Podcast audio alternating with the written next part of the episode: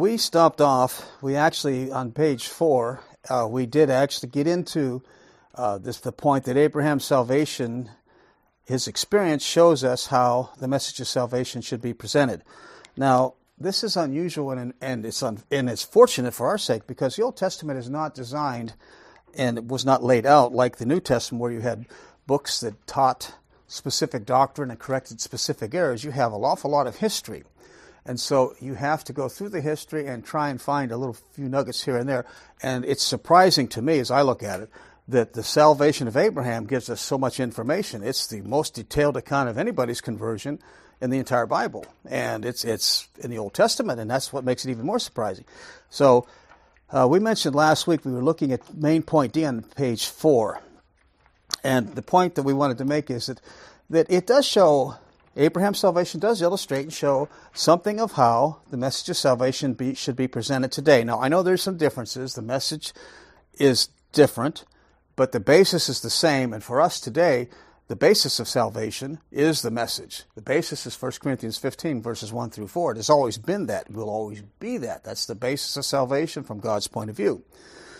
Now, it's fortunate for us today that that is also the message, but Abraham didn't have that same message, but there is a lot that we can gather from this, and I believe this is one of the things that it does show us something of how the message of salvation should be presented.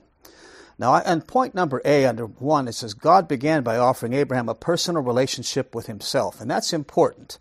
Now, point number one was uh, I didn't put a scripture reference in there. I don't know. Did I mention last week at Romans three eleven under point A it has it says Abraham did not seek God, but Abram came to, but but God sought Abram and came to Abram on his terms. Scripture bears witness to this truth in uh, comma, and I left the reference off. I don't know why I didn't. It's Romans 3.11.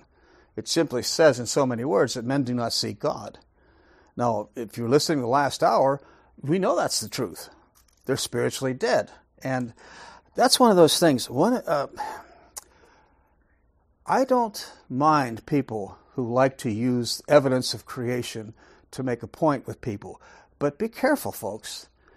If we are offering someone that is dead information about doing something and they're dead, think of it in terms of a funeral parlor. And I still remember the, the illustration that I've used before where I saw somebody go up to a, to a casket and there was a man laying in it. It was a woman. I must have been some relative. I don't know. Could have even been the guy's wife for all I know. And she was talking to that individual. Now, you could have, she could have told him anything. What would he have done? Nothing. Nothing. He couldn't hear.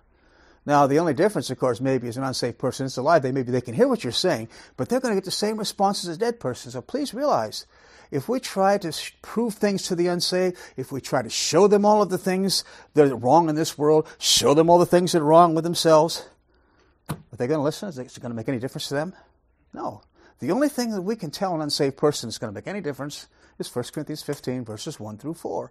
And there's some things we add to that. Now that's the base that's the basic message. But along with that message, there are things that we can add to it that I think you see back here. And one of them is that God began dealing with Abram by offering him a relationship with himself. And that's Genesis 15. Well, let's go back there and just read it again. And you can see it. Now, God could have come to him and said what a terrible person he was. God could have come to him and told him that he was this or that. But that's not how God approached this man. He, after God saw fit that this man was uniquely prepared to respond. That, that chapter 14, please remember, uh, when, when you read through the Bible, you see something like this, this fascinating story in the 14th chapter. Oh, that's a great story. But ask yourself, what's it there for? Is it just there because it's a fascinating piece of history? No, it's there because it feeds into the life of this man who's going to be the, he's going to be the foundation for the Jewish race. And it feeds into why this man came to, came to God, why this man was even willing to listen. Uh, it's a rather interesting story from the point of view than you think of how hard headed this man must have been if he had to have his life in peril before he was willing to listen. Well, that's probably true of a lot of others today, too. Genesis 15 1. After these things, the word of the Lord came to Abram in a vision, saying, Fear not, Abram, I am your shield and your exceeding great reward. Now, we say he's offering him a personal relationship. How would you? How do you see that? Well, I am your shield. Now, you notice "am" is italicized. Hebrew, like Greek, does not supply the present tense verb to be. It is. I am. So I am is, is implied. It, it, we would put it in English because we have to have a verb. We don't use verbless clauses.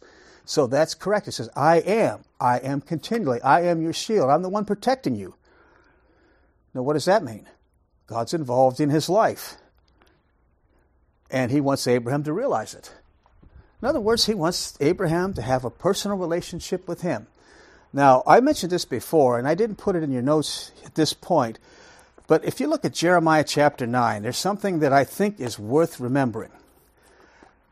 I don't know if you had the same problem that I did, but in my younger years as a believer, I kind of thought as I looked at the Old Testament, even when I didn't know the distinctiveness from Old to New Testament, I did know that there was a difference because of the law. And I thought that all really the Old Testament believer had to do was just slug it out with the law. Just follow the law. Just keep the law and keep his head down and stay out of trouble. But in Jeremiah chapter 9, verse 23 and verse 24, this is a surprising verse, and, and I've, I've never forgotten this verse, and it's one I think you should remember. Did God actually have an interest in individuals in the Old Testament?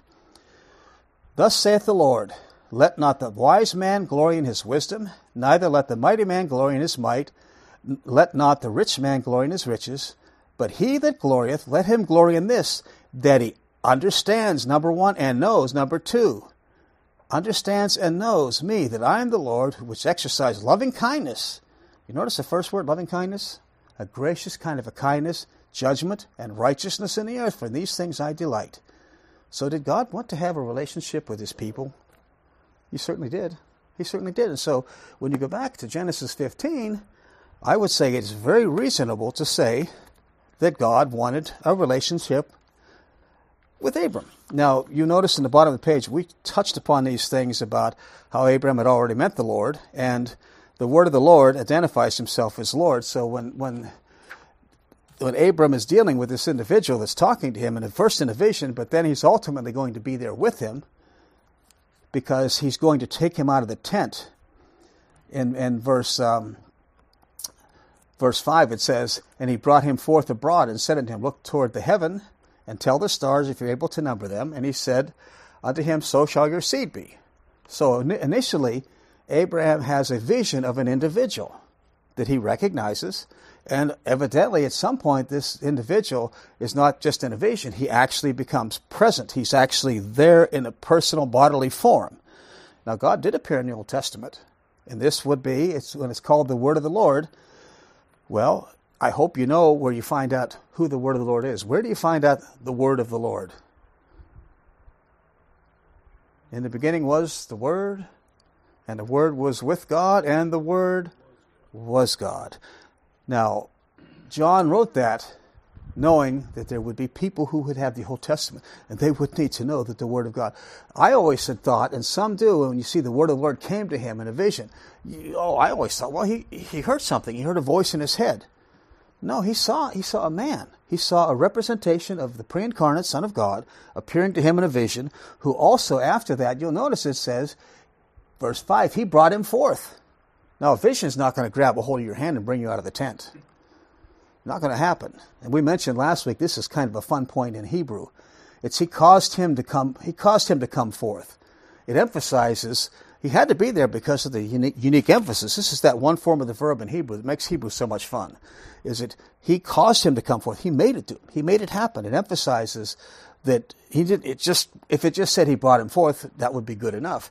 But if it says he himself brought him forth, it puts an emphasis. In other words, Abraham was in the tent, and God had to bring him out. Now you might wonder, and this is we're kind of skipping a little bit in our notes here, but why would Abraham have to be brought out of his tent?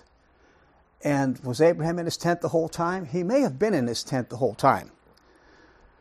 But why did he have to be brought out of the tent? Why did God have to make him come out? Well, you know, if you look at how he's talking to God, if you go through, and this would be fun to do, take time to go through Genesis from this point 15 through about 18 or 19, and see if Abraham ever talks to God the way he does right here. This is unusual because look what he says. So God says to him, He says, Fear not, I'm your shield. I protected you. I'm your exceeding great reward. It's, it's, it's, it's your reward. but it's your great reward. And then there's a little little Hebrew particle that says exceedingly. It's exceedingly great reward. Now, uh, there's a reward, and a great reward is something, but an exceedingly great reward, what would that be? That'd be a whole bunch of something. And Abraham is going to get a whole bunch of somethings, blessings along the way. But when you look at how Abraham responds, God says to him, I'm protecting you, and I myself am your reward. In other words, I want a relationship with you, and I have things I'm going to give you. Now, we're going to show you in a moment on the top of page 5 that you see what that word reward is. The basic idea of it is, is engaging for the services of a person in return for pay. You, you, you hire somebody, but it's also used another way. We'll get that in a second. But before we get to that, why God brought him forth. I asked the question, why did God bring him out of the tent? Now, you might not have noticed this or thought about this, but the fact that it says he caused him to come forth indicates that, that God made him come out because he had to. And the reason he had to, I believe, is look how he's talking to God. God says, I, am your reward, I'm protecting you. And Abraham says, Lord God, what will you give me? Whoa, whoa, wait a minute. Didn't God say, I'm protecting you? Did he say, Thank you for protecting me, God? What did he say? What are you going to give me? Oh, he sounds like a little kid, doesn't he? Gimme, gimme, gimme. That's what. Boy, that reminds me, Pastor. That that. There, there is a, there is one of those little things that get under my skin when people pray. Do you ever notice how people pray sometime? Gimme, gimme, gimme, God. You know what? I've noticed in Scripture there's something called praise. There's something called thanksgiving. That doesn't have much to do with gimme, gimme, does it? That's sometimes you you listen to people pray, and it kind of it's under my, you know, God do this and God do that. So, are you telling God or are you asking Him? Well, Abraham here is more or less telling God. He says, "What are you going to give me, seeing I go childless?" Now, does that sound like respectful? I don't think I'd call that a respectful way to talk to Almighty God. He sees the second person of deity. He knows he's dealing with God because remember, he's already seen God back in Genesis 12 verse 1. God had already appeared to him and it would have been the second person and he already saw, so he knew who he was talking to. He wasn't talking to a stranger. He was having a vision, so that should have told him something right off. And then the person comes out of the vision and becomes a real person. He ought to know by then. He knew who he was dealing with, but yet he says, what are you going to give me? Then, verse 3, he says something, and, and this is interesting because here's a little touch of Hebrew. Hebrew, like English, uses a word order. Now, you can switch word order around for emphasis. If you say, you should never talk like that to your boss. And then if you say, to your boss, you should never say those kind of things. Now, you, you, all of a sudden, what, what is the difference? To your boss, you're putting an emphasis on, he's the boss you putting him first, it means you should never say this to your boss. Now, what are we saying that for? Because the word order is shifted here, and Abraham says in verse 3 Look, behold, to me you've given no seed. Now, it's translated that way, but it's put first. That's not the normal word order. The normal word order would be, You have given me no seed. You have given me no seed. Now, you see how that sounds. Now, what's the difference between you've given me no seed and saying, to me, you've given no seed? Do you see the difference? You can, you can almost not help but say it that way. And he says, behold, or look. He says, look, to me, you've given no seed. Now, does this sound like a man that has respect from God? This is, to me, this is surprising. And this is just the tip of the iceberg, really. This man is not showing any respect to God. He knows who he's talking to. And this man is afraid. Now, whether his fear has done something to his mind and he's and he's reacting uh, or something like I don't know, but I can say only this much: he is not talking to God with anywhere near the degree of respect, and that's why it says in verse five, "He brought him forth; he caused him to come forth." You might miss that. It's not translated; it doesn't show the, the force of this one Hebrew verbal form. But it's he caused him to come forth. In other words, it's like the Son of God laid hand on him says, Come on out, come on. He had to, he physically pulled him out of the tent. Why? Because I think Abraham realized I've put my foot in it. I'm I'm I'm not saying what I should. I think he's if he was not afraid before, he should be afraid now. Now he was afraid, but if I would say he was probably by this point, if he realized what he had done, he's more afraid. And so God had, the Son of God, the pre-incarnate Son, had laid hands says, come on out. And the interesting thing is, does God respond to him like he responds to God? He brought him forth, verse 5, and, and said, Look toward the heaven and tell the stars if you're able to number them. And he said unto him, So shall your seed be. So now Abraham responds differently. And it says, He, Amen the Lord. I like that because it's the word translated Amen, which means to believe. He believed the Lord, and he, the Lord, counted to him for righteousness. Now you'll notice that is a little bit different than you might think as a message of salvation would be. Why would, why would that work? Because there's something in common with the gospel. Um, and I'll get back to that wages in a moment. But when you think about the gospel, you present the gospel to someone. Number one, can you prove that Christ went to the cross to someone? I can't prove it. History says it, but I can't prove it. I can just point to historical records. I can point to the Bible. Uh, you can't prove it. Can you see it? No, can't see it. Does it sound logical on a human scale if you say to an unsafe person that somebody that never knew you, that thousands of years ago the death of this one person could have anything to do with you? Does that even sound reasonable on a human scale? No, you see, God calls upon someone to believe something because He said it's true. And there's where there's, an, there's where there's a similarity because God told this man something to believe that was not possible. He couldn't see having seed. He couldn't see having as many kids as, as the stars in heaven because why?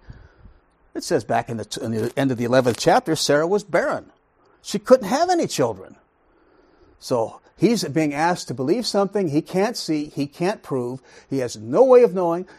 He's just simply because God said so. Now, that is what you call salvation by faith. From God's point of view, it's based on the work of the cross, but does God have the right to do this? Sure, he does. He's God. He's God. It's based upon this work.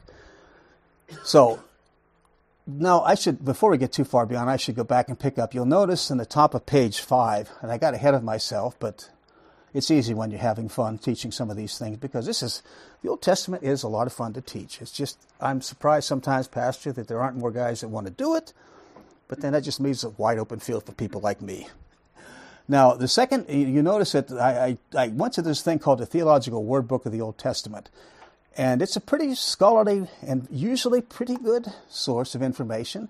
I double check it where I can, and they define this word that is translated I am your great reward in verse in verse uh, one as being uh, serve, the basic idea of the word is engaging the services of a person in return for pay. In other words, you hire somebody and you're paying them. But it is also used, and this is by context, as a as reward, something that is given which was not earned or given by grace. That's my definition. That's a secondary definition. And you have several verses here that, that I believe, did we share these last time? I think we may have, but I printed them in your notes. In Psalm 127, verse 3 Lo, children are a heritage of the Lord, and the fruit of the womb is his reward. So it's not something that people own. And I think Abraham, his wife Sarah, and I think Hannah, the mother of Samuel, would agree that it's a reward.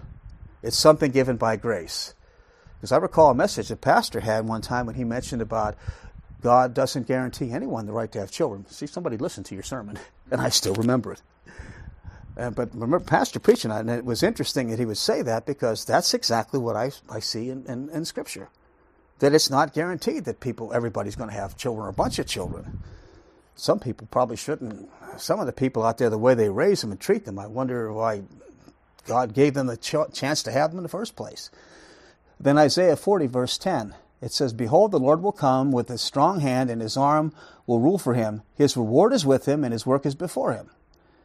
Now, in context, that relates to the establishment of the millennial kingdom that he's talking about. And it's his reward is with him. Now, anything concerning the kingdom, did, did Israel earn anything for the kingdom? Did they earn any brownie points with God? Well, what happened when, this, when the king came at the, the triumphal entry? What happened to him? Oh, they welcomed him with open arms, right? No, not exactly. they rejected him outright. So anything that they're going to get, he said his reward. Now, it's not a wage. These people aren't getting paid for what they earned. If they were getting anything, they would be getting chopped off at the knees. Now, I put some other verses here, and you can take time to look them up. I gave you a number of references where you can see that this word uh, the unearned, unearned wage, you can see where that Hebrew word is translated that way. And if you want the pronunciation of that, if you're interested, it's sakar, as I put in the English, and uh, it reads from the le- from the right to the left, so it reads backwards. So when you look at it, you're seeing R. For, the first letter you're seeing is R is actually the last letter of the word. Hebrew is a fun language for that reason, among others.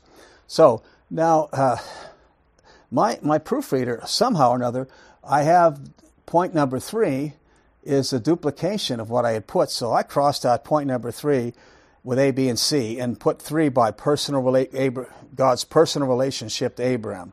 I, I apologize. I proofread this. I thought maybe well, maybe I should have had Benjamin, my grandson, proofread this. He would have done. He would have, could have done this well. But so that one section in there, point three with A, B, and C, just cross that out. And uh, if I had caught it sooner, I would have reprinted the whole section, but I didn't realize it till it was already printed in here. So, point number three then would be God's personal relationship to Abram would involve numerous blessings. God said to Abram, He says, I'm your exceeding great reward. I'm going to give you things that you have not earned and you do not deserve. Now, there are a number there's a number of things he's going to give him. Really when he says exceeding great reward when you stop and think about the scope of what he's going to say an exceeding great reward i would say if you just stopped at point number a you would have an exceeding great reward because god gave abram a son by sarah and that actually required i believe two miracles. Two miracles. Why would i say that? Well point number one in genesis 11.30 we find out that sarah was barren before abram and, and Sarah came to Canaan. And that was when she was back, in, and that was back in the time when she was of childbearing age. And you read that back in verse uh, in Genesis 11:31. It says, "And Terah took Abram, his his son, and Lot, the son of Haran, his son's son, and Sarai, his daughter-in-law, and they went to go to the. Let's see. Well, Sarah was barren. Verse 30. Excuse me. But Sarah was barren, and Sarai, as she was known then, and she had no child. So in her prime of life, when she was younger, she was barren, she could have no children. So if she was to have a child then, it would have required something that is outside the normal laws of nature, laws of science, as we call it. But now, I say it's double because by age 90, here's somebody that couldn't in the peak, in the prime of their life, have children. Now at age 90, she's going to have one. I mean, even if she was, even if she was fertile myrtle when she was in her prime, at age 90, I'm afraid that it's, it, the story's all over. It's long since done. And so now I'd say it's, it's a double miracle. And now, it says it's impossible. Now, you do have scripture that tells you that. In Romans, uh, well, let's go, let's go to the Hebrews passage. You can look at Romans 4 9, and it tells you, 419, it, it tells you that that's impossible. But I think the, the bit of in Hebrews, we don't really always see a lot about Sarah in the Old Testament, even in, in the book of Genesis. And you might wonder, well, did she really have all that much faith, or was she just kind of going along with her husband? And uh, after all, she did want to have Hagar uh, bear children for her, and that was kind of not what God said would happen. And so you wonder, well, did she really have a whole lot of faith?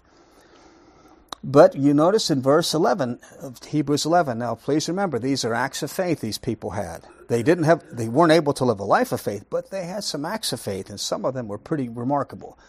So it's, it's through faith also, Hebrews 11, verse 11. Sarah also herself received strength to conceive seed and was delivered of child when she was past age, because she judged him faithful who had promised. Now, she judged him faithful. Could she see? I mean, you talk about having faith. Could she see anything? Could she see the possibility of it? No, there's no way. It was to her it would sound like it's impossibility. It's impossible.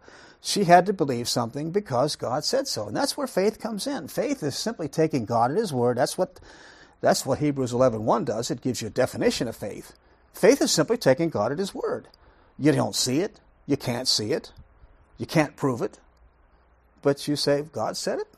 That's good enough for me. And that's what Sarah did. Now you think, well, gee, this is the same lady that a few years before this, she's going to give Hagar to Abram. So you think, well, boy, she's she's not she's not with the program here. She's trying to she's trying to help God out by giving Hagar.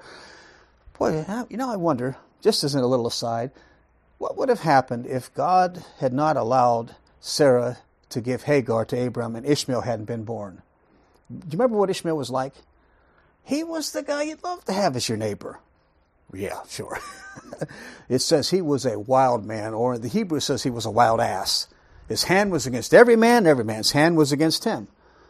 Gee, I wonder why we have trouble in the Middle East. Does that sound like some people that you know over there now? Oh, I'd just love to have some of them as my neighbor. yeah, right. well, so you would have not thought that about Sarah, but so Sarah, so you have eh, so if God did nothing else for them, this is this is something remarkable. This is a in essence I'd call it a double miracle.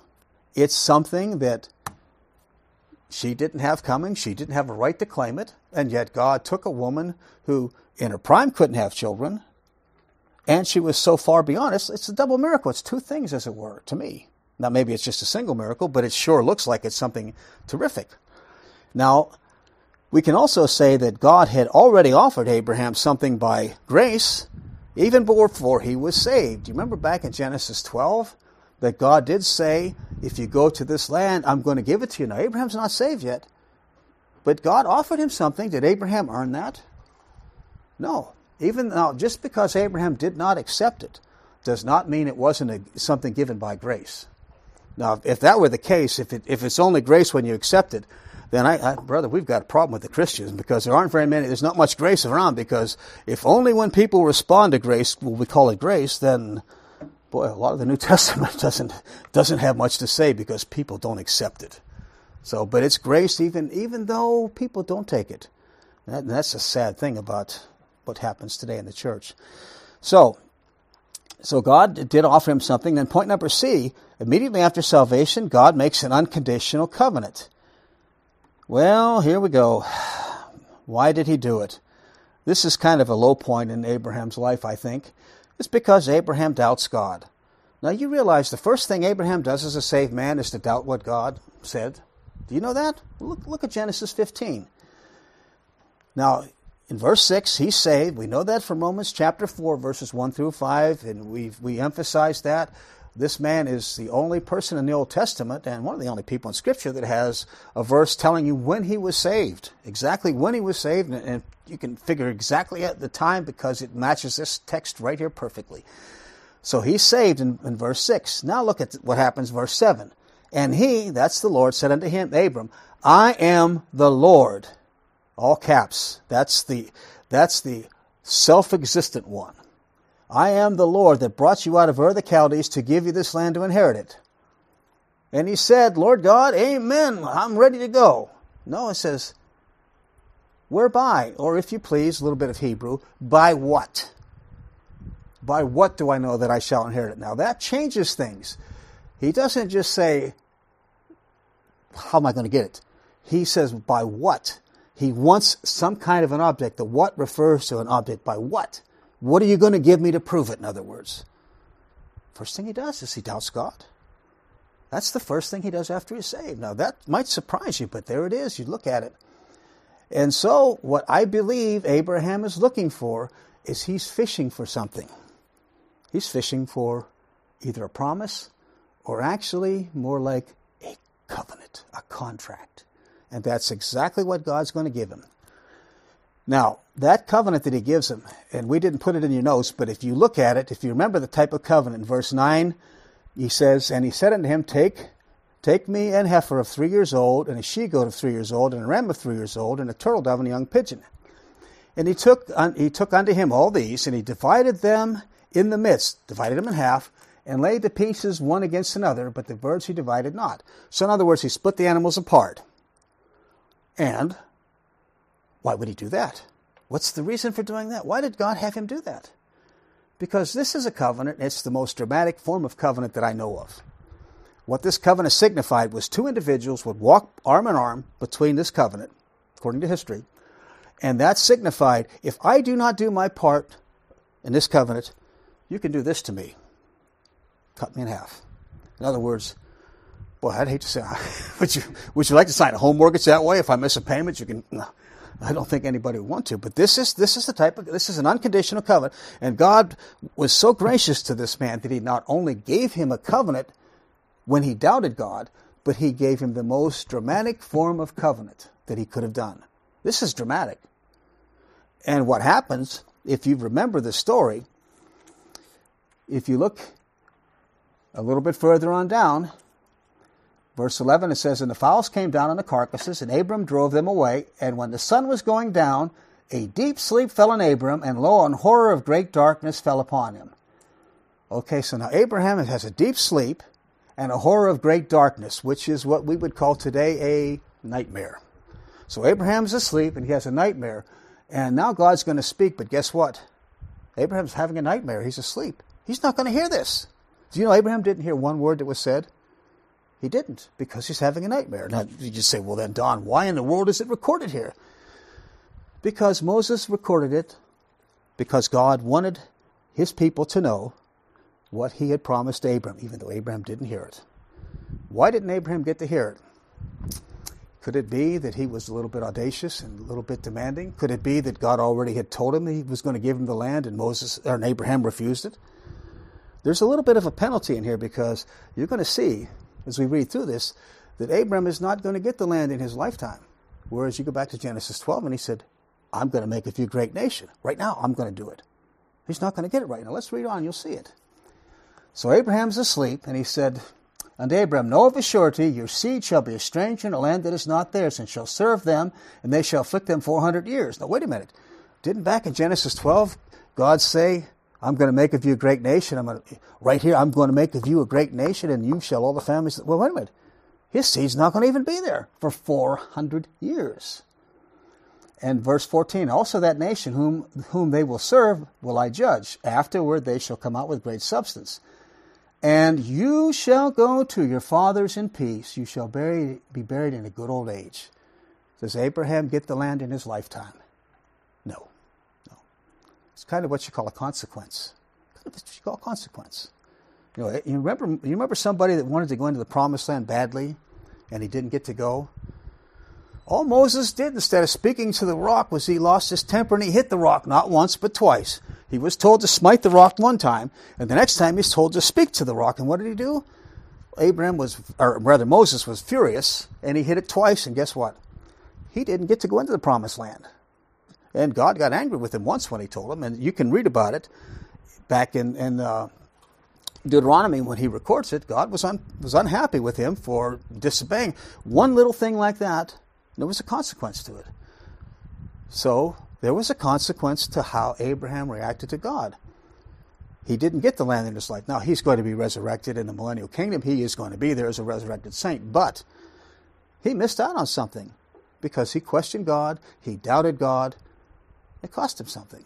You know, I wonder sometimes if some of the blessings that we could have, if we don't lose them because we don't believe God enough to try and take them. Yeah, we, we do. We can. So Abraham doesn't doesn't see doesn't hear this. Then he says, verse 16, but in the fourth generation they shall come hither again, for the iniquity of the Amorites is not yet full. And it shall come to pass, and it came to pass that when the sun went down, and it was dark, behold, a smoking furnace and a burning lamp passed between those pieces. Now you have a you have a smoking furnace and burning lamp and it went between those pieces. What do you suppose happened to those pieces? They were fricasseed, they were burned, they were charred.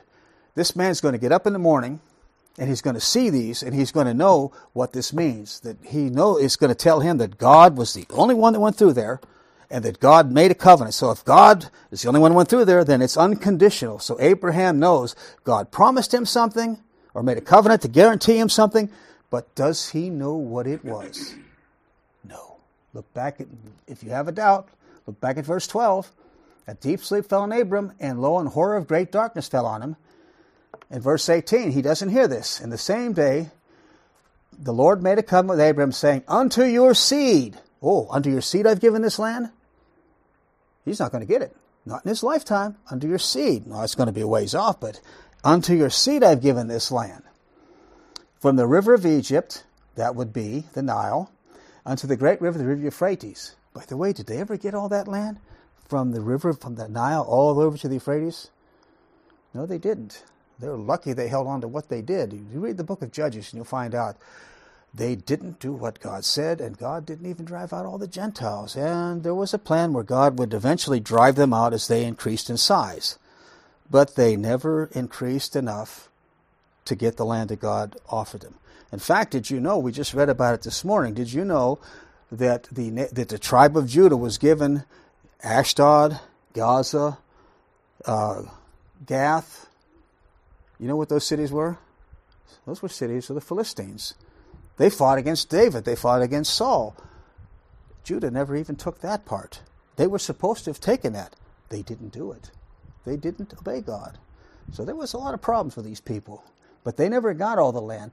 So you have a description of the land from west to east in terms of the geographical features. You have the Nile all the way to Euphrates. Those are geographical. But now he's going to describe the land essentially from south to north in terms of the people, which is kind of interesting. He says the Canaanites, the Kenizzites, the Cadmonites, the Hittites, the Perizzites, and the Rephaim. You know who they are, don't you? The Rephaim, the half breeds, the men that were very tall. One of them, interestingly enough, by the way, this is this is fun. I'm getting aside and I shouldn't do it. But you know what where, where Caleb went? Caleb was one of the spies that he was from the, from the tribe of Judah and he inherited a, a, piece of land. And you know who was on that piece of land that he inherited? The Anakim. You know, do you remember Deuteronomy chapter 9, verse 2? This is fun. I, I know it's, a, I apologize for taking your side, but I'm having too much fun with this, and I think it's too, it's too important. It's, it's, this is both fun, but it's also beneficial. Now, Hear, O Israel, uh, Deuteronomy 9, verse 1. You are to pass over Jordan this day to go in to possess the nations greater and mightier than yourself, and cities great and fenced up to heaven. Now, that's not hyperbole, great and fenced up to heaven. A people great and tall, the children of the Anakim. Now, the, the S doesn't belong in there. Anakim is plural of Anak. So it's, it's a family clan of whom you know and of whom you've heard say, Who can stand before the children of Anak? You know who went and stood before them? You can read it in Judges Caleb. Caleb went up and drove three sons of Anak out of that mountain. He took it. That's that's what those people were like. And it's interesting that they were right in the place where Judah was going to be, right in the heart of the nation where the fierce Anakim. Apparently, from Deuteronomy 9 2, I would take it to mean that they would probably have been the most vicious, the most ferocious of all the Rephaim. It's one family clan, Anakim, the sons of Anak they were big. They were big boys. You get somebody nine over ten feet tall, and you say, um, and you're five foot tall, in, in David's time and before, five foot tall, ten foot tall. Is that kind of a mismatch? You think? Did you know Goliath of Gath? I think we mentioned this last week. Goliath of Gath had a coat of mail. He was a little guy. He's only nine foot six. He wasn't that big for Rephaim, but his coat of mail weighed five thousand shekels of brass. And we know what a shekel was. And I did some research a few years ago and I found out that you convert it over. The coat of mail that Goliath wore weighed 153 pounds. Now, could you imagine wearing a coat of mail? This is just the armor that you wear over the front and over the back, it comes down to your waist. That's just part of his armor. Weighs 153 pounds. You know, if I had to wear that, I don't uh, Scott, you might be able to walk out the door wearing that. I always carry it. you know, some of us might. I mean, I mean, maybe Scott. He's a big, strong man. He might, but I, I don't think Kevin and I would want to try a 153 pound piece of arm, just one piece. So these, this, this is what the Anakim were like. They were gigantic human, humanoid type beings. So, as you look at this, the, the, God has given this land to them, and, and you have the, these people that are in there. Now, these other ones, none of them were easy to fight. But the Rephaim stick out like a sore thumb to me because they not only were fighters, but they were huge. They were intimidating. If you remember back in Numbers 13, please remember that. That Numbers 13 is not hyperbole when you see back there. If you remember what it says in Numbers 13, just for a moment, in this in the giving of this land, that God has offered this man as a benefit. It's it's incredible that He gives them so much land and such a choice land. But in verse 31, you know, Caleb has said that we can take the land in verse 30. In verse 31, but the men that went up with him said, We're not able to go up against the people, for they're stronger than we. And they brought up an evil report of the land which they searched out. unto the children of Israel, saying, The land through which we have gone to search, it is a land that eats up the inhabitants thereof. That's, is that a hyperbole? No, he says, and we, the people we saw there are men of a great stature. And there we saw the giants. It's Rephaim. This is we saw the Rephaim, the sons of Anak. Deuteronomy 9 2, the sons of Anak, who can stand in front of them? I'm not talking about stand in front of them to, to shake hands and, and, take a political poll and see what they thought about the upcoming presidential election. Who can, who can, in other words, who can fight them? Who can face them? And they're right there, and you see, interesting. We could ask you a question too. Here's a question for off the record. Why were those Why were those Rephaim there? How did they get there, and who who put them there? I think I can give a pretty good guess. Wouldn't it be somebody called Satan to try and terrify the people? And it looks like it's succeeded because for 40 years they didn't take the land. Anyway, so when you look back at the, at the covenant that God made with Abram back in Genesis 15, you have the land described from south to north in terms of the people. None of those people in there were, were slackers at fighting. The Hittites, history found them in verse 20, the Hittites, they were a huge empire and they were a fierce, warlike people. And so all of these nations were greater and mightier. And God even said that in Deuteronomy 9. He said, These nations are greater and mightier. I'm going to I'll, I'll take care of them. That's all they had to do. So, Abraham, you talk about, back in page 5, you talk about something that was gracious and unearned.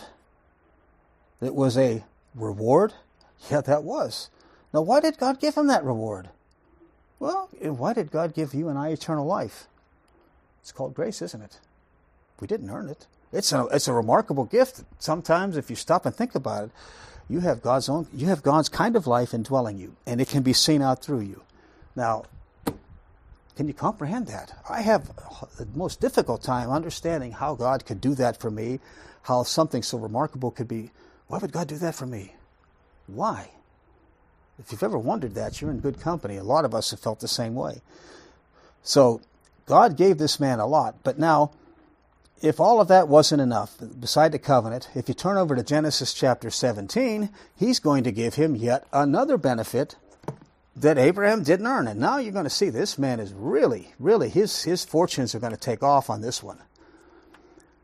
Because God's going to do something for him and tell him something that is just, I'm sure Abraham, by this point, his mind is spinning. Now, this is later. Granted, this is not at the same time as Genesis 15. This is sometime later. Because it says, Genesis 17, verse 1. And Abraham was 90 and nine, 90 years and nine old the Lord appeared to Abram, saying, I am the Almighty God. Walk before me, and you be perfect. Now, not sinless. You be you match up to what you should be. And I will make my covenant between thee and me, and multiply thee exceedingly. Now, he says, I will make my covenant with me and thee. He says, I will make, not I've already made. People try to say, oh, this is a repetition of the Abrahamic covenant. Well, the Abrahamic covenant actually is Genesis 15. It's not Genesis 12 because Genesis 15 says, I made a covenant. Genesis 12 doesn't say any such thing. Genesis 15 is an unconditional covenant. That's why if anybody asks me today, does that land belong to Israel? I'd say, what does it say in Genesis 15? I have given the land, no strings attached. I have given it. It's still theirs. They may not be there today. That's a bit, there's a long story behind it. You can read the Old Testament to find out why they're not there, but it's still their land. So, he says, I will make my covenant. So he's not talking about a covenant he's already made, he's talking about one he's going to make. And what is it? And multiply thee exceedingly. And Abraham fell on his face, and God talked with him, saying, As for thee, behold, my covenant is with you, and you shall be a father of many nations. Number one. Number two, neither shall your name be called Abram, but shall be called Abraham, for a father of many nations I have made thee, and I will and I will make thee exceedingly fruitful, and I will make nations of thee, and kings shall come out of thee. Now he's going to turn and make another covenant right after that about circumcision. But this you stop at this one. The circumcision is not as not much of a reward really, but this one is. Now the name Abram means exalted father. Abraham in Hebrew means father of a multitude. So now he says, I'm going to make you exceedingly fruitful. And he No, wait a minute. Hagar has Ishmael, so he has two sons, right? Wrong. Hold your finger here and go over to Genesis 25. You know, whatever God did to rejuvenate Abraham, it sure must have worked. It really must have worked because look what you see in Genesis chapter 25, beginning at verse 1. Now, we, we see at the end of chapter 24 that Sarah's died because uh, he was comforted. Isaac, uh, Isaac was comforted after his mother's death. So Sarah dies, and Isaac has lost his mother. Then verse 20, then chapter 25. Then Abraham took a wife, and her name was Keturah, and she bare him. Now hold on to your socks here, folks. Zimran, Jokshan, Medan, Midian, Ishbak, and Shua. Those are a whole bunch of nations in the Middle East. A whole bunch of nations. Who's their daddy? Abram. Abram's their daddy. Now, when God says, I'm going to make you fruitful, that's exactly what happened. And so when you see Genesis 17, the first eight verses, people do not realize that he's not referring back to a covenant he made because he said, "This I'm going to make this covenant." And then he tells them what it is. You're going to be fruitful. And we see in Genesis 25, bingo, the man was fruitful. Now, he wasn't exactly young when this happened because Sarah dies and he's already got his son, and his son is already married. And now all of a sudden, this man that has a son that's gotten married, he's going to turn around and crank out six more kids on his own. Brother, whatever he did, that that's they if they could sell that today, boy, they'd have people lined up for all for all week to come into that kind of a service. So, when you look at this, this is stuff that God gave to Abraham. He didn't have coming. It was by grace. Now, there's one last thing he's going to give Abraham, and I guess you could make a case for this one in Genesis 22 of saying, well, Abraham earned this one. Well, uh, yes and no. Yes and no. In Genesis 22, God is going to make one more covenant. Did you realize that Abraham had four covenants with God? They always talk about, theologians talk about the Abrahamic covenant. To which I would say, which one? Which one are you talking about? And if I said that, most of them would say, what do you mean? There's only one. No, there's not. There's four. Genesis 15 is one. We just saw Genesis 17 was a covenant that God said, I'm going to make of you father of many nations. Right after that, we didn't take time to look at it, but you can go back to Genesis 17 and see that then God made another covenant with uh, the covenant of circumcision. So you have land covenant, covenant to guarantee to him greatness, and then a covenant of circumcision. That's three covenants. Now here comes number four. Now Genesis 22 starts off, and this is the moment when this man proved that he was remarkable. Up to this point, Abraham was a schlep.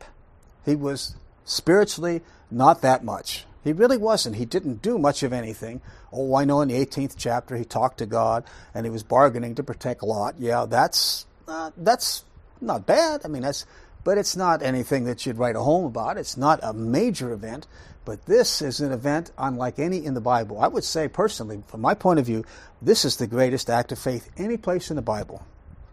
Because you read Genesis 22, verse 1. We're not going to read the whole chapter. We'll just read a couple verses and then you'll see what we're talking about. It came to pass after these things that God did tempt, and that word for tempt means to try something thoroughly. It's a word that means to try something thoroughly to see where, to see what its strength is. Abraham put this man to the ultimate test. He tried him thoroughly. And you can see it. Context bears it out. He's, and he did tempt Abraham and said unto Abraham, Abraham. And he said, Behold, here I am. And he, that's God, said, Take now your son, your only son Isaac. Now, it wasn't his only son. There's also Ishmael, but it was his only son that mattered. It was the only son with Sarah. It was the only son that was going to matter in God's program. Take now your only son Isaac, whom you love, and get you to the land of Moriah, and offer him there for a burnt offering on one of the mountains I will tell thee of. Now you read down through the context, you find did Abraham say, I'm not going? This is my son, I can't do this? No, he went. He went.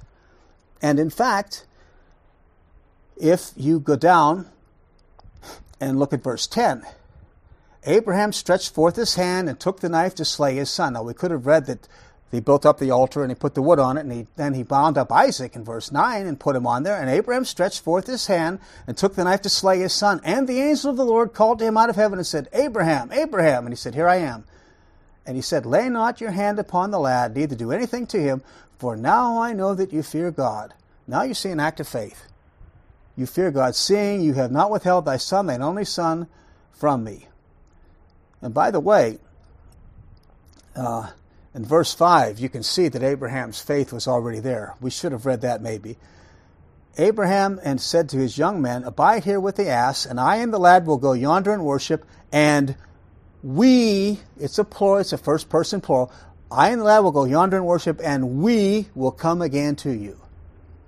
So Abraham already believed. He already had faith. This man has got the most remarkable faith. Before he has no way to, there's nothing that could ever make him believe that, that he was going to come back with this boy. If he's going to put him on the altar as a burnt offering, there is no way that he's going to come again. Now, did Abraham know that there was going to be a ram caught in the, in the thicket? No, he had no way of knowing that. This man had faith because he believed God. God said that he was going to, that this seed was going to inherit the land. This was his seed. Abraham knew it, and yet he was willing to offer him. Now this is before Keturah. This is this is this is his son. He can't say Ishmael. God has already rejected Ishmael because Abraham bargained for Ishmael earlier, and God says, "No, no, not Ishmael. It's going to come in your loins through Sarah." Ishmael's out of the picture, so this is his only chance at this point of anything. Now you find out the answer to what is going on in Hebrews 11, and I'm certainly glad that we have the Hall of Faith in Hebrews 11 because it tells you some things that you would never, ever, ever, ever have known about, and without divine revelation. So Abraham is going to believe something that he can't see, that he can't prove, that makes no sense, and certainly does not seem possible, but he's doing it because God said to do it. And God didn't even say he was going to get him back. He just says offer him as, as a, let's see, Okay, I'm ah, I'm looking for the verse, and I eleven eight by faith. Let's see. Okay, well that's uh, that's not quite it. Let's see. Um, let's see. Oh, here it is. Verse verse seventeen. Hebrews eleven verse seventeen. Now look at this. This is this man's faith. This is nothing short of remarkable. By faith, Abraham, when he was tried, offered up Isaac and he that, he that had received the promises offered up his only begotten son, his only one of a kind son, of whom it was said in, that in Isaac shall your seed be called, accounting that God was able to raise him up even from the dead, from whence he also received him in a figure. See what Abraham's faith was? When he said, We will come again to you, he expected that God was going to resurrect this son of his, that he would put on the altar. He's going to burn him to ash as a sacrifice, and God was going to right then and there resurrect him, bring him back to life. Now, is that faith? I don't know if anybody, I don't know if anybody have ever heard have faith like this. This is faith beyond anything, but yet that's what this this was this man's act of faith. That's why he was a great man. It's, and it's an interesting story too, because when you look through it, if you read through Genesis 12 through 22, and you stop at 21 and ask yourself a question Is this man worth anything spiritually? Is this man ever going to amount to a hoot? You'd say, no, there's nothing special about it. He's just a common Joe. He's not even as, he offered his wife twice to save his own skin. He's not even as good as I am. But then you read the 22nd chapter, and you know what you realize? One of the most important lessons that you could ever learn from the Bible God never gives up on his own until he brings them to maturity. God never gives up because this man God had to do this work in his life. God had to do something to this man, and somehow God had to give that man the faith. And God worked in this man's life until he does this.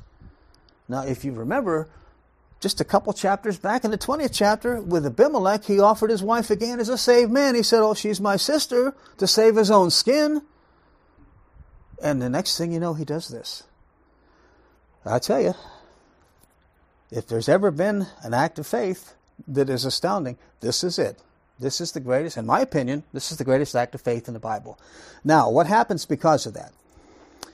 In verse 15, and the angel of the Lord called unto Abraham, this is Genesis 22, verse 15, a second time, and, the, and said unto him, or second time, and said, By myself have I sworn, saith the Lord, for because you have done this thing, and you've not withheld your son, your only son, that in blessing I will bless thee, and multiplying I will multiply thy seed as the stars of heaven. Oh, you know what? That sounds like some of the things that God said back in Genesis 12 that Abraham didn't get, but now all of a sudden Abraham is going to get. Well, you could say he earned it, but I don't know that I'd say he earned it exactly. I still say this is grace. He says, I'll multiply your star, seed as the stars of heaven, and as the sand of, uh, of the sand which is on the seashore, and thy seed shall possess the gate of his enemies. And in thy seed shall all the nations of the earth be blessed. Now it's not families of the earth, now it's nations of the earth. But it still reflects that he's going to get something that he didn't get back in Genesis 12 because he didn't take it by faith. He didn't reach out. He was an unsaved man. But now, of all things, talk about grace. God is going to give it to him anyway, based upon this one act. He says, Because you've obeyed my voice. Now, I said it was a covenant, but did you read the word covenant in there? No, you didn't. So you do have to find a New Testament commentary on that which says it was. And this is why we'd say it's a covenant. Remember the remember the guideline that I've always shared with you folks. If you say something's a covenant in Scripture, Scripture better say it's a covenant. If it what Scripture says is a covenant, it's a covenant. If Scripture doesn't say it's a covenant, it is not a covenant. Period. So, in Luke chapter one, we find out that yes, it is a covenant. It actually is a covenant because we find out, if you begin reading at Luke chapter 1, verse 67, we find out, oh, yes, this is a covenant, all right. And it's a remarkable thing. And, and we're breaking into a context, but Zechariah, and it says, and his father Zacharias, this is after the birth of John the Baptist, and his father Zacharias was filled with the Holy Spirit and prophesied, saying, Blessed be the God of Israel, for he hath visited and redeemed his people, and has raised up an horn of salvation for us in the house of his servant David which he spake by the mouth of his holy prophets, which have been since the world or since an age began, that we should be saved from our enemies and from the hand of them that hate us. Now listen to this to perform the mercy promised to our fathers and to remember his holy covenant, the oath which he sware to our father Abraham. Now, where did God swear an oath to Abraham in the Old Testament? Genesis 22. Remember what we read? Verse 16. Genesis 22. And the Lord said, By myself have I sworn, saith the Lord, because you've done this thing, and not withheld thy son, and only son, that in. And he goes on and, names the things that follow. But you find, I, you find over here, it says, I've sworn, and it says in, in Zechariah, says he's filled with the Holy Spirit, so he's not just babbling out of turn. He said, the, to remember his holy covenant, the oath which he swore to our father Abraham. You go through the Old Testament, and the only time you ever find an oath sworn to Abraham is in the 22nd chapter. And so it says it is a covenant. Now, this is unusual, but in the basis of Scripture, I say this is covenant number four. And this covenant, so Abraham has four covenants. So when people, if you ever read theologians, they talk about the Abrahamic covenant, scratch your head and say, wonder which one they're talking about. Because most of them don't recognize, and I don't understand why. But you know what, Pastor? I think these people need to learn how to read English, don't you? You and I can do a little Greek and Hebrew, can't we? But we can also read English. And some of these theologians, Scott, they can't read English. It says covenant, doesn't it? I mean, if it says that's a covenant, then that's a covenant. And that's how come when it talks about us being involved in some of Abraham's covenant in, in, the book of Galatians, it has to do with the fourth covenant and his gate possessing the seed of his enemies. And that's where we're going to come in, in that one little teeny tiny corner. But we're not in the other cup. We're not given the land. I don't want that land over there. My goodness, I don't want that sand and dirt and fleas. You can have it. So, would you say then that Abraham was offered great rewards? Boy, was he ever. Four, four covenants, three of which benefited him a great deal personally and the child that he was given, and then he has six other children beyond. Oh, this man was a very, very fortunate, blessed man in his time, because now he has an heir to pass his wealth on to. That was the one thing. We'll get, we'll come back to that on, on number on page six. We'll come back to point number two. We're going to have to pick up the pace, and I, I do apologize that I'm enjoying myself and slowing down a little bit, but. Uh, this is material that you, you're not going to hear too often, and so it's a good time to share it. because this is material in the Old Testament. It's there for us to know. If it's there for us to know, then I think we ought to try and know as much of it as we can. Because always remember one thing, and this is what I remind myself of. When I know more about the Bible, I know more about the one who wrote the Bible because I know what he plans. If I know what he's planned and what he said he's going to do and what he's done, then I know something about him and I know a little more about God. And how else am I going to draw close to God? When God says, draw near unto me, how do I draw near unto him? I have to know something. I have to draw near to him based upon what I know. And I'm not going to get it out of my imagination. It's here. Even the Old Testament, it has a terrific value. And it helps you to understand, by the way, too, why it is that we have something better. Because I don't want what Abraham had. Do you? No. I want what we have. I want to be like Christ. I want to see him face to face when he comes in the rapture. That's what I want. The rest of it, all the wealth, they can have it. Even the oil revenue, don't even want that. don't want to open my own gas station. No, none of that. Well, let's close in a word of prayer, and we'll come back next week to the fact that it shows us too that Abraham was offered, God offered Abraham something he needed, and that's something that's important to remember. Because when we deal with a lost person, what they need, they need forgiveness. We don't need to pussyfoot around. Christ died for your sins. You need forgiveness. And they don't want to boy, oh, Brother Scott, I don't want to go into that, how much you hear pussyfooting around the fact that there's sin and they need forgiveness. Why don't we just tell people the truth? Why don't we just do that? Wouldn't it be so much more simple for us? It would. It would. It just takes a little courage. Well, that's another story. Let's close in a word of prayer, shall we? Father, tonight again, we're thankful for the remarkable grace you've shown. We're not the only recipients of grace. Abraham received a number of things that were a reward, that were things he didn't earn that you gave him, even almost as though he earned them. And Father, while we're amazed at the grace that you showed to him, we should even be more amazed at the grace you've shown to us because we don't have the promise of a land, we don't have a promise of an earthly kingdom, we don't have earthly wealth. We have something far better. We have wealth in Christ. We have the promise that when He comes for His people, the church, we're going to see Him as He is. We're going to be like His humanity. We're going to be like Him. And we're going to be with Him forever. That's the greatest, the greatest blessing, the greatest bit of grace that anyone will ever receive. Why you gave it to us, we don't know, except it gave you good pleasure. But we're so thankful tonight that you have given us a grace that far surpasses anything we could have ever imagined when we were saved. And we thank you for it now in our Savior's name. Amen.